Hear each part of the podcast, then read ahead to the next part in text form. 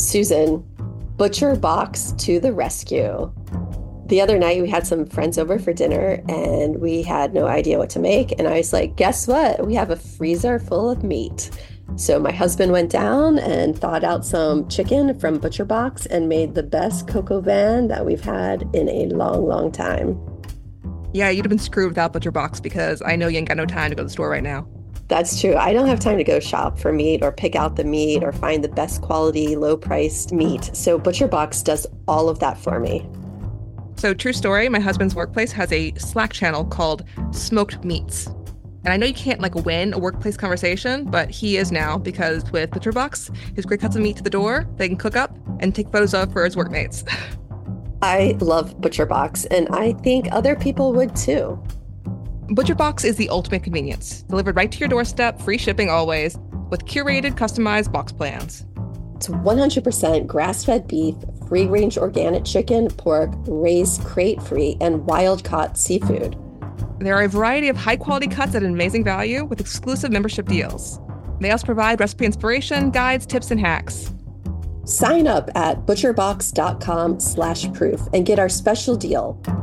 ButcherBox is offering our listeners a free for a year offer plus an additional 20% off. Choose salmon, chicken breast, or steak tips free in every order for a year. Sign up today at butcherbox.com slash proof and use code PROOF to choose your free for a year offer.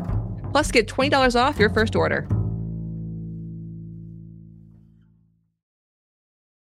If you're listening to this show, then I'm going to guess you're a fan of true crime podcasts. So, in the mornings, grab your favorite mug and pour yourself a dose of spine tingling true crime every AM with Morning Cup of Murder. It's a short daily show that's the perfect podcast to incorporate into your morning routine. In less than 15 minutes, you'll hear about a true crime that took place on today's date in history. Each day's dark history lesson will kickstart your morning with intriguing tales of murder, abduction, serial killers, cults, and more. So, pour yourself a piping hot cup of murder every single morning with Morning Cup of Murder. Find it on Apple Podcasts, Spotify, or wherever you get your podcasts.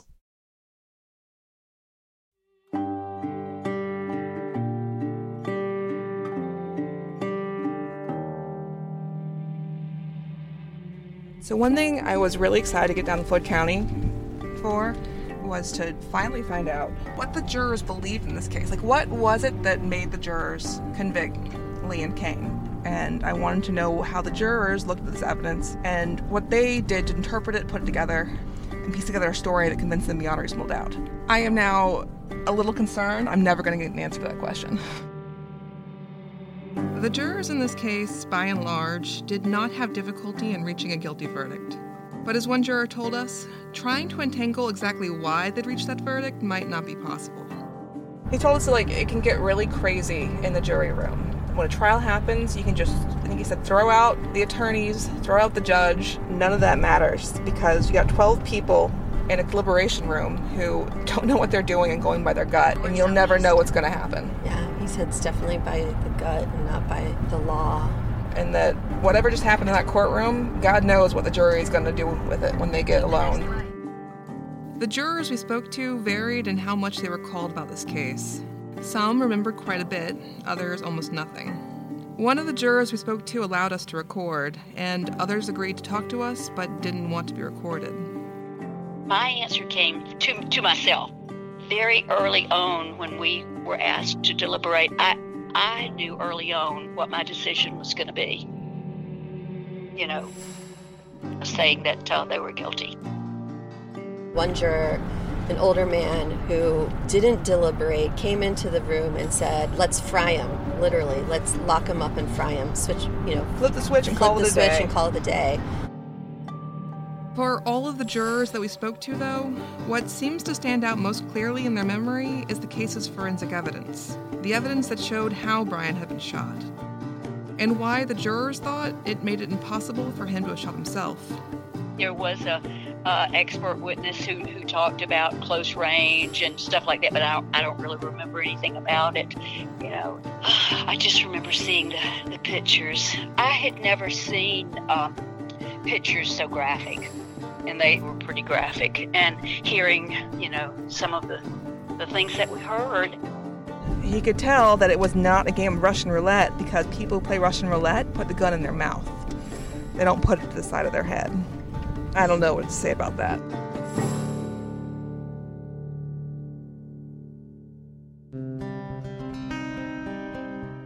Hi, my name is Susan Simpson. I'm an attorney and podcaster, and previously I hosted the Undisclosed podcast. Hi, I'm Jacinda Davis, and I'm a true crime TV producer. Last year, Susan and I decided to team up and reinvestigate the murder of Brian Bowling. Along with Kevin Fitzpatrick, president of Red Marble Media, we decided to launch Proof. You can listen to Proof like you would any podcast, and you can follow us everywhere with the handle at Proof Crime Pod and on our website, proofcrimepod.com. Thanks for listening, and welcome to Proof.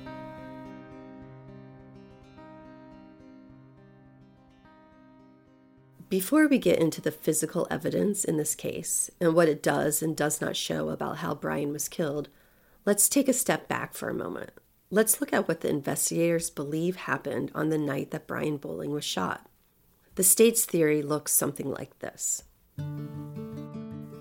Around 9:30 on October 18, 1996, Lee and Kane get word from Caprice through a special beeper code that Brian is home. The two teenagers then head over to the Bowling's trailer. Kane enters through the front door and heads back to Brian's room. Lee, meanwhile, sneaks around the back of the trailer to Brian's bedroom window. Brian is sitting on his bed, talking on the phone with Caprice. It is her job to keep Brian so distracted that he doesn't notice Lee opening the window behind him. Using a cushion from the Bowling's living room sofa as a silencer, Lee shoots Brian through the now open bedroom window. Brian falls to the floor, the cordless phone still clutched in his right hand. Lee tosses the pillow and revolver inside to Kane, who hides the pillow, which now has Brian's blood on it, in a hole in the wall behind a dresser. Kane also drops the revolver underneath Brian's body. As Brian's family rushes into the bedroom, Kane begins to shout. He shot himself. I didn't mean to kill him. Meanwhile, Lee runs around to the front of the trailer and off into the night. But that night, Charlie Childers, a family friend of the Bowlings, had been watching TV in the living room with the rest of Brian's family. Charlie is deaf. He did not hear the gunshot, so he didn't rush to Brian's bedroom with everyone else. He was still sitting in the living room, staring out the window, which is why he saw Lee Clark as he ran across the Bowling's well lit front yard. This is the gist of the state's case, though some of the details are flexible. For instance, investigators seem to have believed that Lee Clark was the actual shooter. But they remained open to the idea that Kane could have been the shooter instead, and that Lee was merely outside the bedroom window to supervise events. So, how does the physical evidence in this case stack up against the investigators' theory?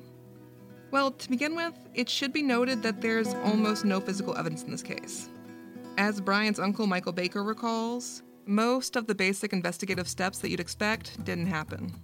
Like I said, to me, they didn't do a very good job on the investigation period. Honestly, I mean, we were having them tell them who to talk to, you know, and things like that. So, Yeah. but they just never would follow up, really. There's a lot of evidence that we just don't have, like the 911 call made by Brian's family, or the records of the phone calls made between Caprice and Brian, or any alleged calls or beeper messages sent between Caprice and Lee and Kane. In fact, there are a grand total of three pieces of evidence collected in this case a GSR test done on Kane's hands, a 38 revolver, and a bloody pillow. The GSR test on Kane's hands turned out to be negative, indicating that it wasn't Kane who fired the gun that killed Brian. And that means if this was a murder, there must have been someone else present to pull the trigger. Then there's the 38 revolver. Brian's family remembers seeing it when they rushed into his bedroom after hearing a loud thud.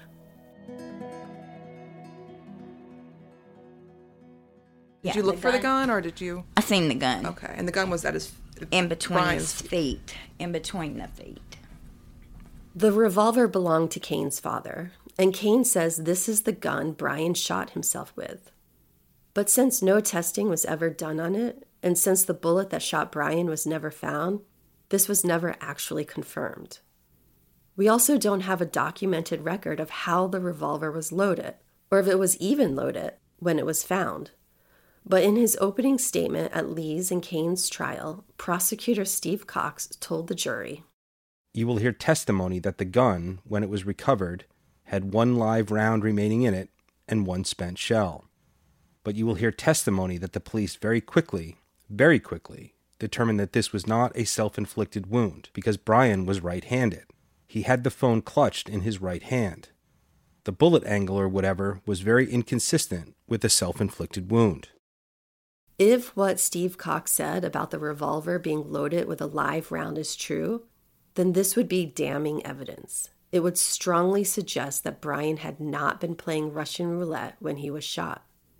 As we mentioned in episode 4, Sergeant Dallas Battle testified that while at the Bowlings trailer, someone handed him a live round. He wasn't sure who, and he didn't know where they'd gotten the round from. He'd also collected a single spent casing from the revolver. But as Sergeant Battle testified at trial, he doesn't know what happened to the live round or the spent casing after that. Now, what did you do with that casing and that live round? I took them back to the station with me. I put them with the gun, and I don't know where the rounds are. And you did not log them into evidence along with the pistol? When we first got back to the station, I did not put them in a vault or anything. Later on that night, after we got done talking to Kane and went to the hospital, then I put the weapon, logged it into evidence, and the rounds were not there at that time. And you have no idea where they are today? No, sir.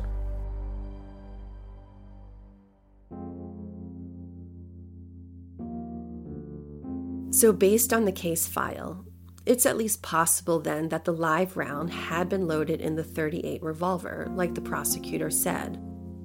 There had been a live round collected from somewhere at the Bowlings trailer. It was only by accident that during the trial, the true origin of the live round was discovered. During questioning of Brian's brother in law, Kenneth Floyd, Steve Cox had asked him how Kane Joshua Story had been acting that night. Kenneth responded, I asked him what Brian had been shot with, and he handed me a live round that had still been in his pocket. Kenneth's answer seems to have caught the prosecutor off guard, as he immediately ended his questioning there. But if Kenneth hadn't inadvertently testified about where the live round had actually come from, the jury might have been left with just the prosecutor's mistaken claims that the revolver had two rounds in it when it had been fired.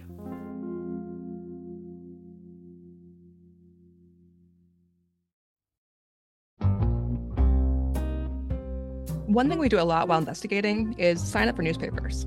Local papers all over the country try and track down some scrap of info from, I don't know, the random 2007 edition of the Memphis paper, just for hypothetical example. Hypothetical. But the problem is, we always forget to cancel those subscriptions. Luckily, there's a solution for people like us who sometimes lose track of things, and that's Rocket Money. Rocket Money is a personal finance app that finds and cancels your unwanted subscriptions, monitors your spending, and helps lower your bills so that you can grow your savings. With Rocket Money, you get full control over your subscriptions and a clear view of your expenses.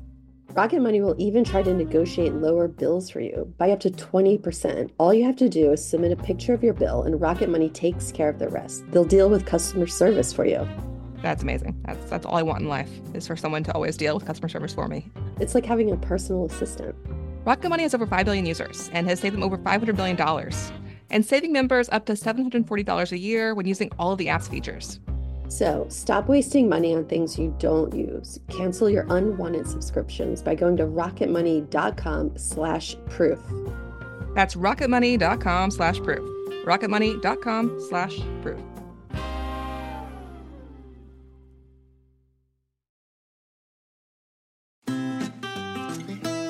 Susan, it's no secret that I have been taking Nutrafol and loving it for a few months now. Susan, have you gotten your Nutrafol yet? I finally did. I'm on the Nutrafol train, and I'm really excited because, not gonna lie, my hair's been a hot mess this whole season. I think this season has impacted both of our hair in not great ways. Our sanity, our health, and definitely like, like ripping hair out in frustration sometimes. Yeah, absolutely. But thankfully, Nutrafol is there to help. Nutrafol is the number one dermatologist recommended hair growth supplement, with over 1 million people seeing thicker, stronger, faster growing hair with less shedding. Thinning hair is different for men and women, so a one-size-fits-all approach to hair growth doesn't cut it. Nutrafol has multiple formulas that are tailored to give your hair what it needs to grow based on your biology. Take the hair wellness quiz at Nutrafol.com for a personalized hair health plan based on your specific root causes. Take the first step to visibly thicker, healthier hair. For a limited time, Nutrafol is offering our listeners $10 off your first month's subscription and free shipping when you go to Nutrafol.com and enter the promo code PROOF. Find out why over 4,500 healthcare professionals and stylists recommend Nutrafol for healthier hair. Nutrafol.com. That's spelled dot com. Promo code PROOF. That's Nutrafol.com. Promo code PROOF.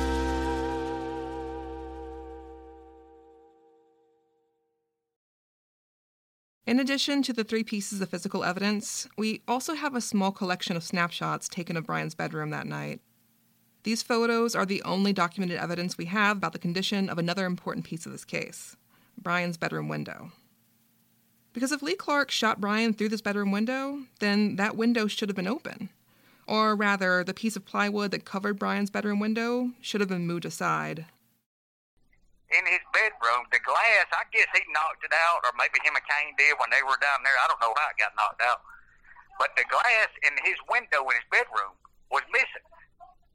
And what she did, and this is the middle of October, and everybody knows up in northwest Georgia, in the middle of October, at night it gets cold. Well, he's sitting in there in his window, but his window didn't have no glass in it, and she had took and gave him a blanket to hang on two nails and a piece of plywood to stick up in the window, calling herself keeping, uh, I guess that- that's supposed to keep the wind out or whatever. I mean, I don't get that right there. I mean, your son's bedroom window's missing. It's October. Spend the money and get him a new window. Brian's mother, Deborah Bowling, did not like Lee Clark. She had made it clear she did not want Lee coming around the trailer. And Lee says this was in large part due to comments he'd made to her about Brian's living conditions.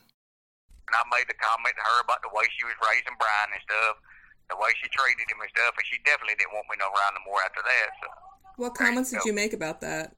I just told her, I said, uh, the way you treat your son is not right. I mean, you let him live in there in the bedroom and stuff. He's got that, piss and dog shit all over the floor. You let him live in there like his stuff's okay.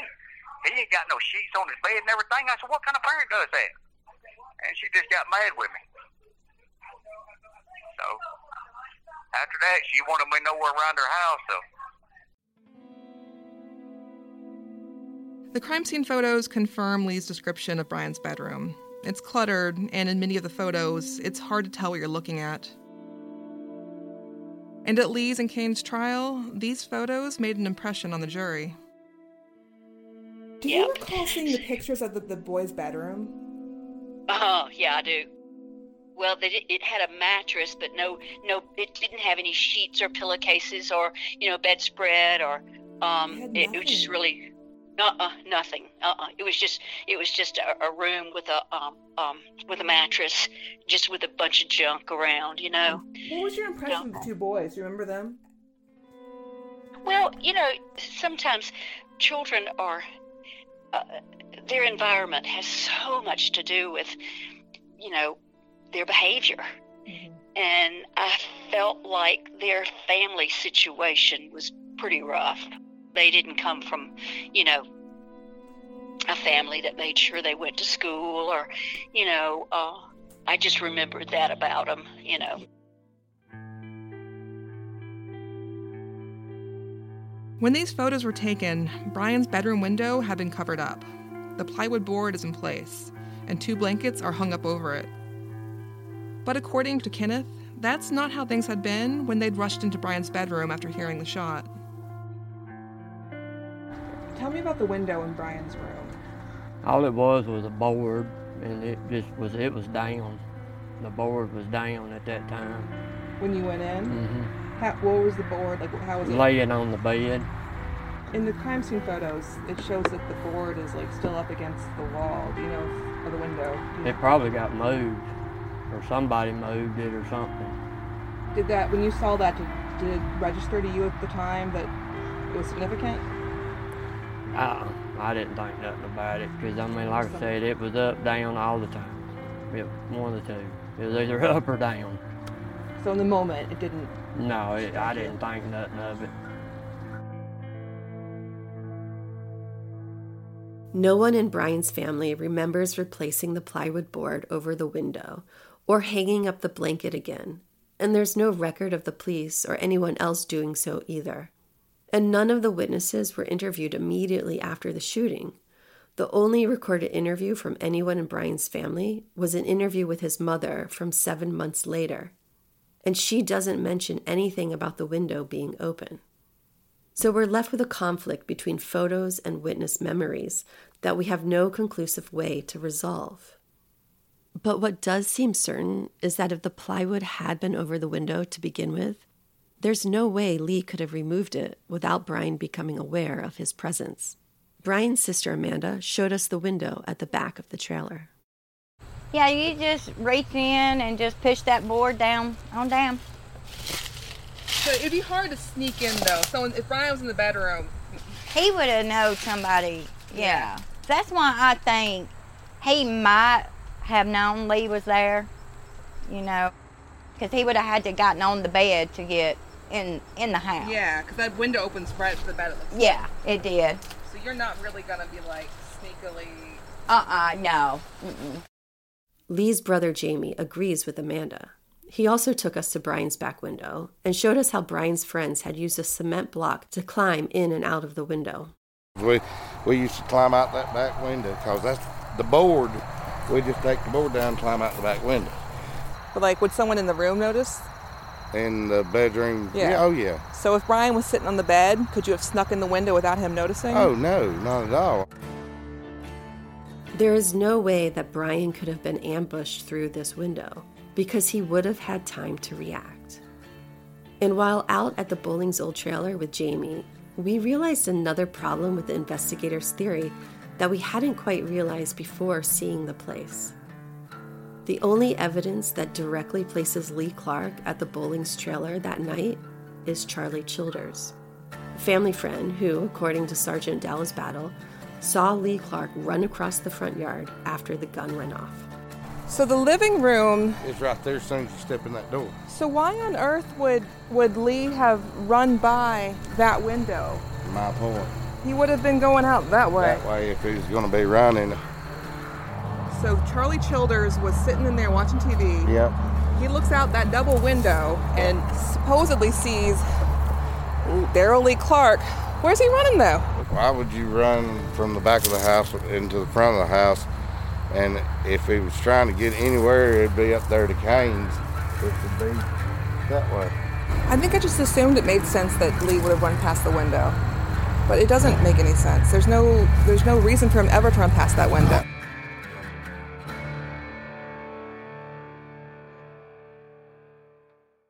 Charlie Childers was in the living room looking out of a double window onto the bowling's front yard. Brian's bedroom is in the back of the trailer, facing the cemetery and the hill across from it, where Kane's trailer was. After leaving Brian's bedroom window, it would have been a straight shot through the dark cemetery and up the hill to Kane's house.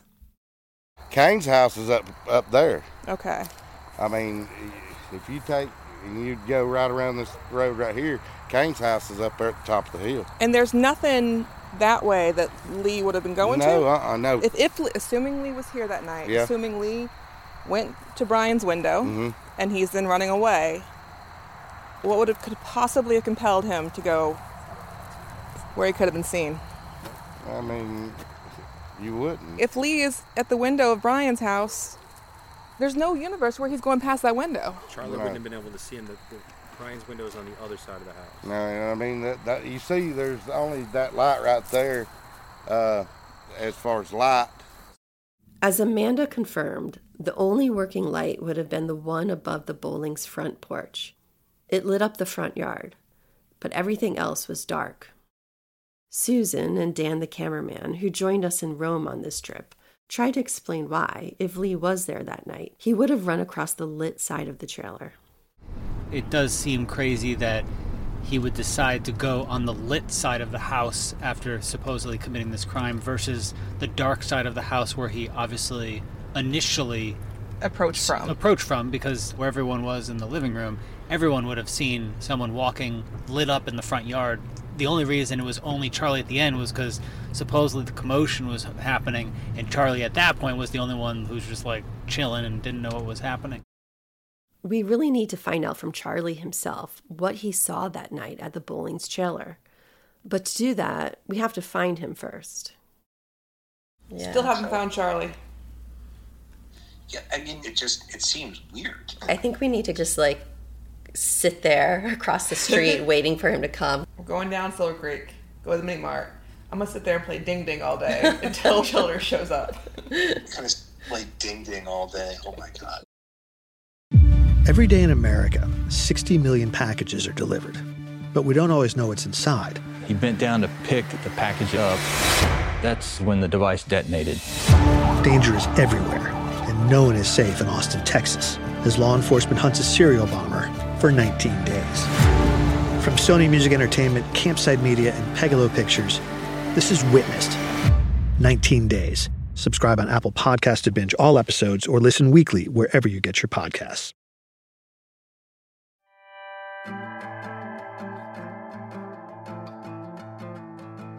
That brings us to the third, final, and most important piece of physical evidence in this case the pillow. According to investigators, when either Kane or Lee shot Brian, they used a couch cushion from the Bowling's living room as a silencer. They hid the pillow in a hole in Brian's bedroom wall to try to cover up their crime. But the pillow was discovered a few days later. Kenneth testified that he'd decided to do a search of Brian's room and noticed some clothing that was stuffed into a hole in the wall behind the dresser. When Kenneth removed the clothes, he found a bloody pillow lying underneath. As Susan explained to Dan, the pillow was later sent to the crime lab run by the Georgia Bureau of Investigations. They sent him to the GBI, asked them to test for, for gunshot residue and blood, and they confirm yes, there is blood, human blood splattered on it, but there's no gunshot residue, and also there's no bullet holes in it. There's no bullet hole in it. No. So there, there was no gun actually fired through it, used as a silencer or anything. No, there's no gun. Yeah. And that's in the police records? Yeah. So the whole concept right. of the pillow being used as like a pseudo silencer is just not true. It was just like a rumor that was started. Four months had passed since Brian's death before investigators sent this pillow to the GBI for testing. The delay was due to the fact that after getting the pillow from the Bowling's trailer, the police had lost it. It just kind of vanished. Then, one day in February of 1997, Floyd County Police Captain Tommy Shiflett found a bag in the trunk of his car. He opened it up, and there inside was a bloodstained pillow. At trial, prosecutor Steve Cox asked Captain Shiflett about what he'd found in his trunk. Answer. I was unaware or didn't recall Sergeant Carney placing it in my trunk. And then when I found it that day, four months later, I took it straight to Sergeant Maynard, I believe the 17th of February, and I told him the pillow that had been talked about was, a, was in the trunk of my car and gave it to Perry Maynard to carry to the crime lab. So they've been talking about this pillow and they can't find it. Find it. This is why they do nothing for four months because they literally just lose the pillow and cannot locate it until Tommy Shiflett's like, oh, guess what? And then they're like, ah, shit. There's no hole in this pillow. We've been wanting this pillow and it does nothing. But by now, the rumors are all over town that the pillow was used. Oh, they never could. They couldn't actually check and confirm. So they're told that there's a hole in the pillow, and they assume it's like a hole for all the way through. Yep. But they've actually lost the pillow, so they can't They actually can't confirm. tell. So they just think it's a pillow with a hole through it from a bullet. That's how they confuse this pillow for a pillow being used as a silencer, because Yeah. they don't actually have the pillow to compare it against. When Captain Shiflett finally did find the pillow in the back of his car, he filled out an evidence inventory form to record that had been taken into evidence. But on the evidence form, he wrote down that he had collected the pillow on October 18th at 6 p.m., three hours before Brian was shot. At trial, defense attorney Rex Abernathy questioned Captain Shiflett about this discrepancy. So between the 18th and the 22nd, the pillow is at Brian Bowling's house. Question. Now let me ask you: This date on this pillow that was signed in 1018, and you picked up on 1022. This sheet, that's your name on there, isn't it? Answer: Yes, sir. Question. Well, that isn't really the date, is it? Answer. That was the date I thought it may have been gotten when I found it in my car. I just wrote it on there, yes, sir. So Abernathy keeps asking about this date thing, and Tommy Shiflett says, You're you're asking me about a date I wrote on the thing. I made a mistake on that. I wrote the wrong date on that. I did, because when I found the pillow, I didn't really know how it got there or when. This backdated evidence form is the only record of the pillow made by the Floyd County Police. They didn't take any pictures of it or describe its appearance anywhere. So everything we know about it comes from the state lab, who examined it for the presence of gunshot residue and found none. The GBI's notes describe it as a blue pillow with red blood stains. The report says pillow found in victim's home where victim was shot. Officers think that the pillow was used to muffle the shot. The report notes small hole in pillow, just one side. It's never explained what just one side means in this context. It's not clear if the hole goes only partway through the pillow, as in it starts on one side but doesn't exit through the other, or if it means the hole is on the edge of the pillow, maybe. What we do know is that whatever this hole is, the GBI concluded it was not a bullet hole. To understand more about the GBI's test results, we spoke to ballistics expert Ronald Scott. He's now based out of Arizona, but before that, he spent 25 years as a police officer in Massachusetts. I did uh, homicide investigations for a while, investigated other types of crimes. I eventually ended up in the crime lab. That's where my forensic uh, part of my career started. I spent 13 years uh, in the crime lab. We sent Ronald Scott the thin file of records that we have about the evidence in this case, as well as the testimony about how that evidence had been handled. You lose a pillow, you lose a pillow, you lose a, a cartridge case. Uh, this is, uh, I, I'm just, I'm kind of shocked. This way, when I was reading this, when Jacinda first sent the email to me, I said, this is just shocking to me. Ronald Scott said it was inexcusable that detectives had not taken even the most basic of investigative steps, like swabbing Brian's hands to test for gunshot residue. The detectives in this case here should have simply told the hospital, we want you to take a sample of the skin. I mean, it, you're going to present this case in court and testify about it. And from what I've read, I mean, if I was on this case, I, I would have made mincemeat out of all the witnesses, at least the transcripts that I've read, of everything they did not do right or what they did not collect. That has made this problematic at this point he could have gotten the autopsy. He chose not to. The lead detective chose to go along with the coroner and not. Yeah, I, I, would have spoken up and said, "No, we're going to do it this way." You, you just got to do that as a the investigator. He also did no interviews. There's no record of any interviews from the night of this happened. Um, That's incredible.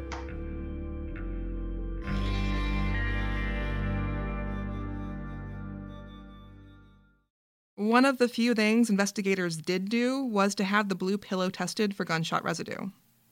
Though, the results of that testing aside, Ronald Scott was surprised that the pillow was admitted into evidence at all. He goes to his trunk, opens a bag, sees a bloody pillow, and he's like, oh, we should probably put some evidence. Right. So that's the where the pillow then gets sent off to the GBI. And we're pretty sure it's the same pillow, but we don't right. really know. Right. Yeah.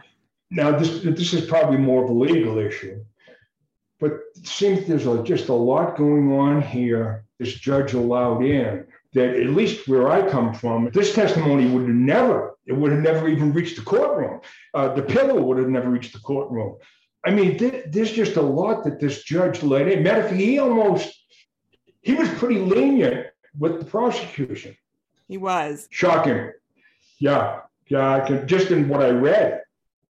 The pillow was allowed into evidence, though, and the GBI analyst who tested it was brought in to testify about the results of her examination. The firearms examiner stated that uh, visual examination of the pillow fails to reveal the presence of gunpowder. That, that would eliminate the pillow. If you've got a pillow and you put this against the pillow and you fire it, you're going to get a tremendous amount of black soot. You're not only going to get soot, you're going to get gunpowder that'll go into the pillow. And when a 38 caliber like this is fired, the heat, it's about 1500 degrees close to the muzzle. No, no, it spreads out very quickly. So there would have been soot, burned gunpowder, unburned gunpowder, and there would have been thermal damage to the fabric of the pillow, including inside of the pillow. So when I look at this report that says fails to reveal the presence of gunpowder, I mean, to me, that would eliminate the pillow as being even close to this gun. The GBI analyst who testified at Lee's and Kane's trial reached the same conclusion that Ronald Scott did that there is no possible way this pillow was used as a silencer. The pillow scenario is kind of off the table. It sounds like it's off the table. I mean, I mean, from from my viewpoint, given the scientific data of the GBI report, it's off the table. Scientifically, the pillow is off the table. But what isn't clear to me is why the pillow was ever on the metaphorical table in the first place. Because we still don't know where this pillow even came from. At trial, Kenneth testified that he was the one who found the pillow. Amanda recalls things that way too. But Brian's mother told investigators that her brother Michael had been involved in finding the pillow. She said that shortly before Brian's funeral, Michael had volunteered to clean the bedroom for her so she wouldn't have to see the blood there. Deborah Bowling told investigators that while there, he had caught Kane standing on the front porch with a garbage bag, trying to sneak into the trailer. Michael had told her, Deborah, there's something in the trailer that Kane keeps trying to get back into the house to get. And that's when they searched Brian's bedroom and found a pillow and a hole in the wall behind a dresser. Deborah Bowling said they'd notified police immediately, but the investigators hadn't come for the pillow right away. Brian's mother said that Captain Tommy Shiflett had not wanted to upset the family any more than necessary. She told investigators that the police, quote, had enough dignity to wait until after my son was buried before they came out and asked us to pull out something that would greatly, greatly upset us. When we spoke to Deborah Bowling's brother, Michael, he did not remember catching Kane trying to sneak back into the trailer with a garbage bag, and he did not remember a pillow being found in Brian's bedroom wall. He did remember the pillow, though. He'd seen it himself in Brian's bedroom on the night Brian had been shot. His sister had been using it to prop up Brian's head. To my knowledge, he had his head like laying on that pillow. It was a blue pillow, like a couch pillow, not a bed pillow. Michael told us he hadn't been the one to find the pillow later on, though he had been present when it was collected. It happened a day or two after Brian's death, when investigators let Brian's family know that they needed to search his bedroom. I mean, they went through every single thing he had in every drawer, every clothes. I don't know what they were looking for, but, you know, they were kind of cut up because they found like pictures of girls half nude and stuff like that, you know they did find a pillow up under the bed, which, like I told you, is the blue pillow that was saturated in blood. And I would assume it's where, when they took him out of the room, that one of the firemen or EMT may have kicked it or whatever and pushed it up under the bed. The jury, though, never got to hear from Michael. He wasn't called to testify at trial. In fact, the police never even interviewed him. They. So the pillow. But uh, there was no holes through it like somebody was holding it to muffle. There was nothing like that. Do you remember what the issue with the pillow was, or what? I have no. That's what I said. I don't know what the big deal about the pillow was ever. That's kind I of. know because, like I said, you know, when I went in there and she was trying to resuscitate him, she had his head on a pillow. Michael does not believe that a pillow was used in connection with Brian's shooting and he's never understood why people spent so much time talking about it at trial. Also, thank you, Michael Baker, for asking the question I've been asking this whole time, which is why does the pillow matter? Yeah, he's like, Yeah. there was no hole in the pillow. Yeah, that was. He, I forgot about that. He was quite upfront about that. Yeah. And he seemed very much like Kenneth didn't find the pillow.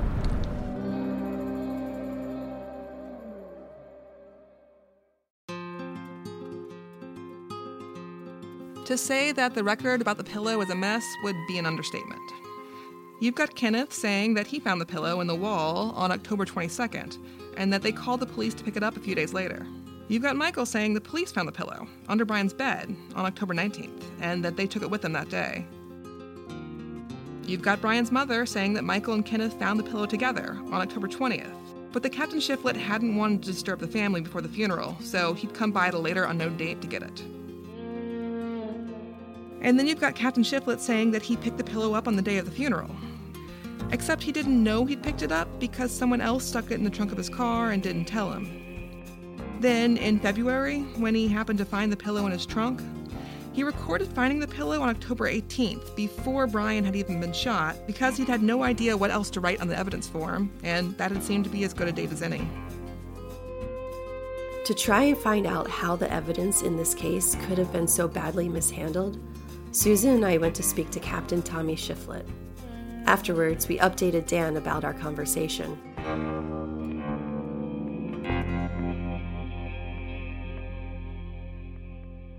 He did not want to be recorded. He does not do TV, but he did talk to us for a long time. I mean, he talked to you for a while. Yeah. Yeah. He says he does not remember anything about this case. And he was kind of convincing at it. Doesn't remember the pillow, doesn't know how a pillow would have ended up in his trunk.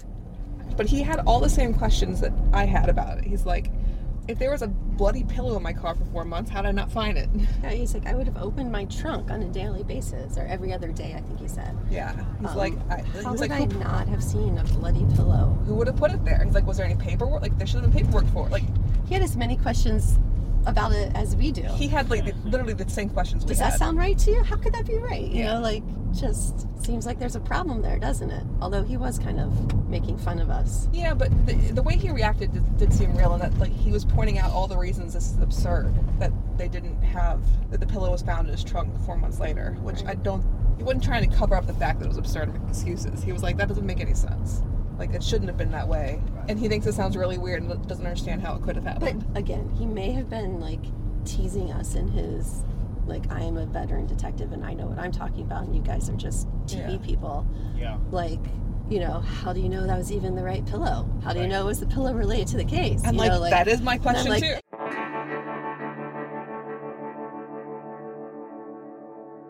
Lost evidence aside, maybe there's a reasonable explanation here for why none of this adds up.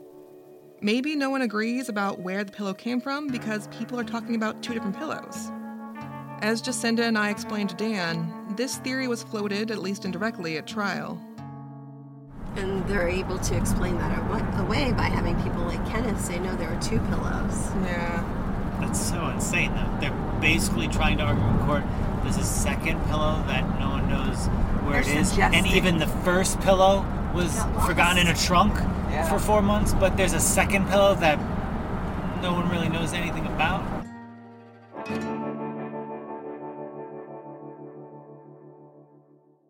It makes sense that there would have been a second blue pillow in the Bowling's trailer. It was a couch cushion after all, and presumably there were others like it on the living room couch. But there is no evidence whatsoever that a second pillow was ever taken into evidence. Nor is there any evidence that there was a second pillow that really was used as a silencer, or that investigators somehow sent the wrong pillow to the GBI for testing. Kane Story, for his part, told me that he doesn't recall whether there were any pillows in Brian's bedroom that night. Only thing I can figure is they was using this pill to, to wipe up blood. I don't know. Because I know I ran out of the restroom, my God, my God, he shot himself in the head. He shot himself in the head. And me and, and me and Kenneth Floyd actually met in the door frame. He was coming in, I was going out. Kane says that there wouldn't have been enough time for him to have hidden a pillow in the wall, and there definitely wouldn't have been enough time for Lee to have done so. This whole convoluted theory about Lee being out the window and coming in and doing all this in the blink of an eye. It's like he used to joke with me. He said, "Hell, my name, my last name's Clark, but it ain't Clark Kent." For real, I mean, it's just crazy because they, they say that he did this and jumped back out the window, put everything back like it was in a matter of three seconds. Even if you believe that it was Kane slash Josh who shot Brian through a pillow, this theory doesn't really get any more plausible. As Amanda and Kenneth confirmed, there was no way that he could have put the pillow there either, because they'd gotten into Brian's bedroom just a few seconds after the shot was fired. It seems like the idea is that Josh put the pillow into the wall, Somebody did. but when would he have time to do that? He wouldn't have done it until later that night. Okay. Somebody would have done it later that night. Like thinking someone came back. Yep. Someone we- would come back. every- But I don't know why they wouldn't have just got it. But Because y'all got in there so quick, it's not like he could have moved the no, dresser. he couldn't. Yeah, no, no, he didn't have time to No, do there's that. no way he had time.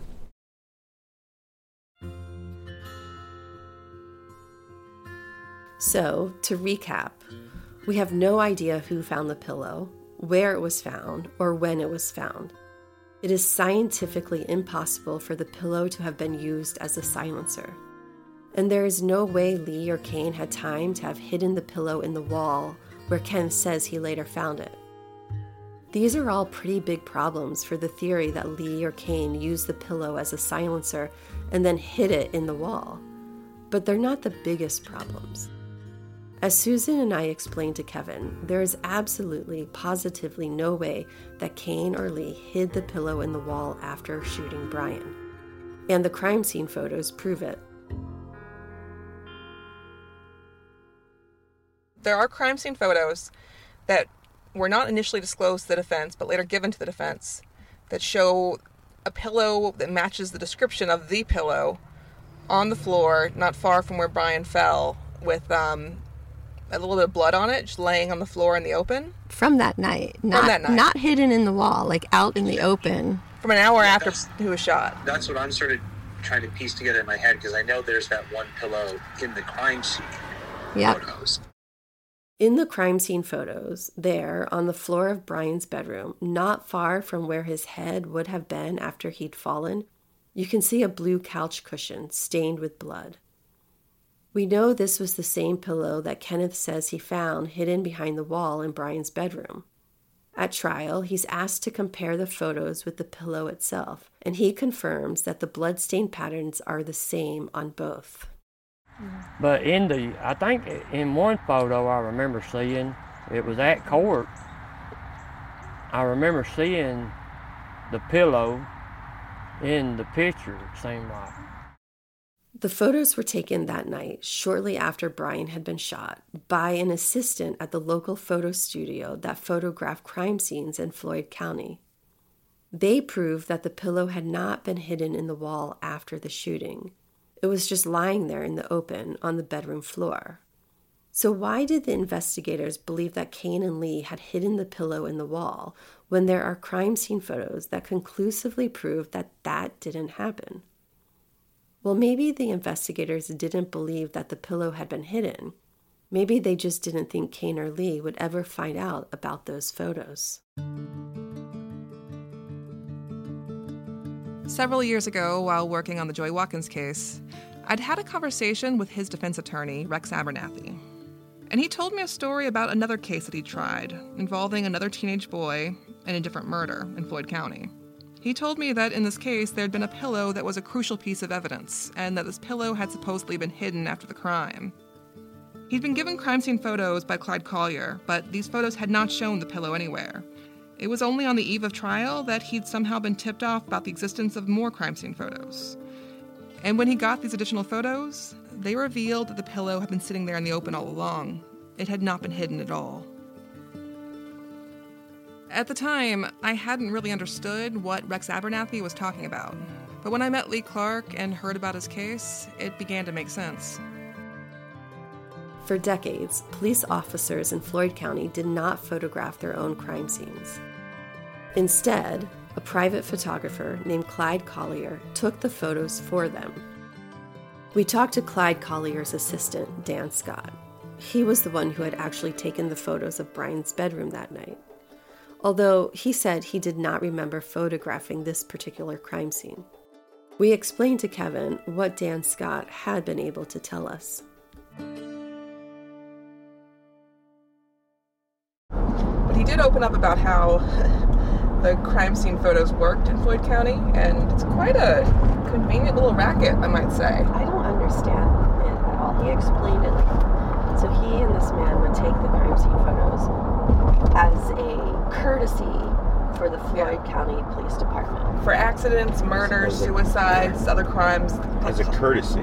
Clyde as a, Collier's also be called. as They- a public service. As a public service. well, sort of, sort of. They weren't paid by the police department. Yeah, they're for free. So they they're called out to all the crime scenes, and they're responsible for taking all the crime scene photos, or were back in, For free. for free. And they gave the photos to the police for free, but they charged defense attorneys for them. and prosecutors.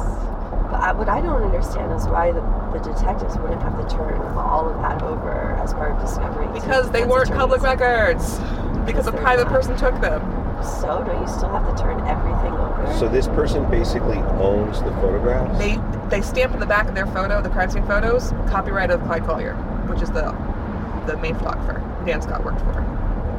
Wow. And also, these guys aren't trained like forensic photographers. Like, why the hell are you trusting the random photographer's office to take your murder scene photos? It's boy, that's depressing on many levels.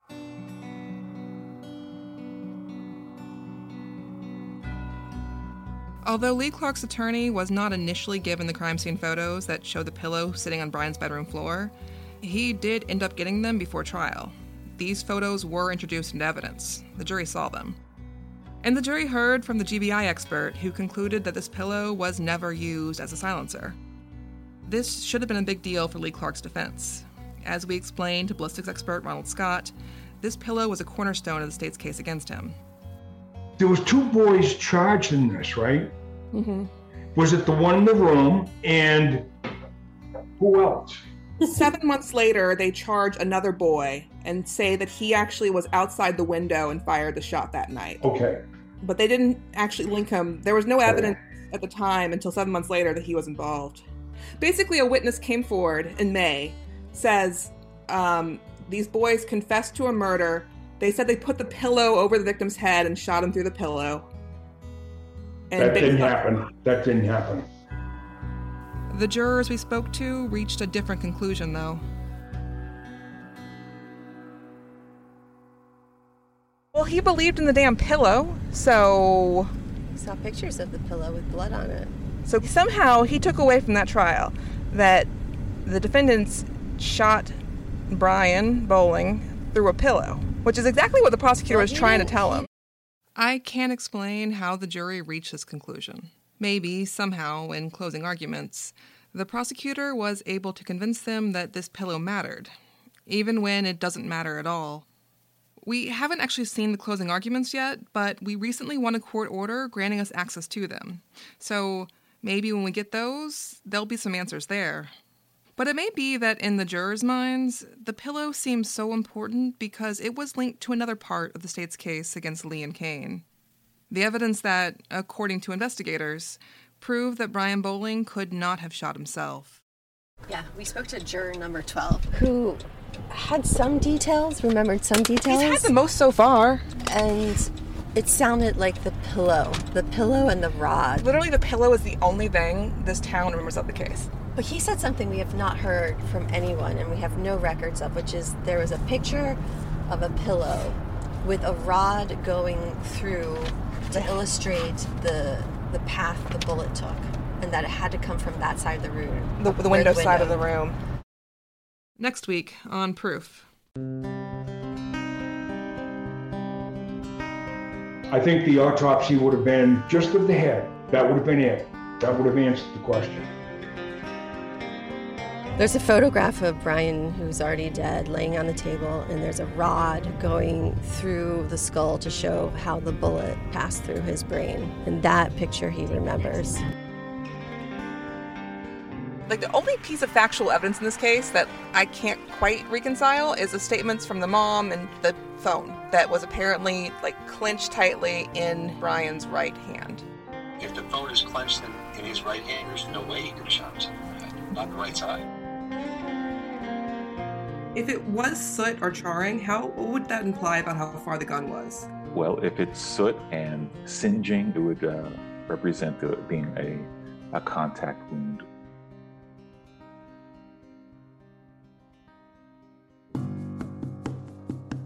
You've been listening to Proof, a podcast by Red Marble Media. We'll be back next Monday for episode 7. Send us your questions at proofcrimepod at gmail.com. We'll respond during our bonus episodes, Proof Sidebar, on Thursdays. Kevin Fitzpatrick is our executive producer. Our logo was designed by Drew Hoseski, and our theme music is by Ramiro Marquez. Audio production for this episode is by George Panos and Michael Ulatowski. Our social media manager is Skylar Park. Thank you to our sponsors for making it possible for us to come back week after week. Follow us everywhere with the handle at Proof Crime Pod and on our website, proofcrimepod.com. That's all for this week. Thanks for listening.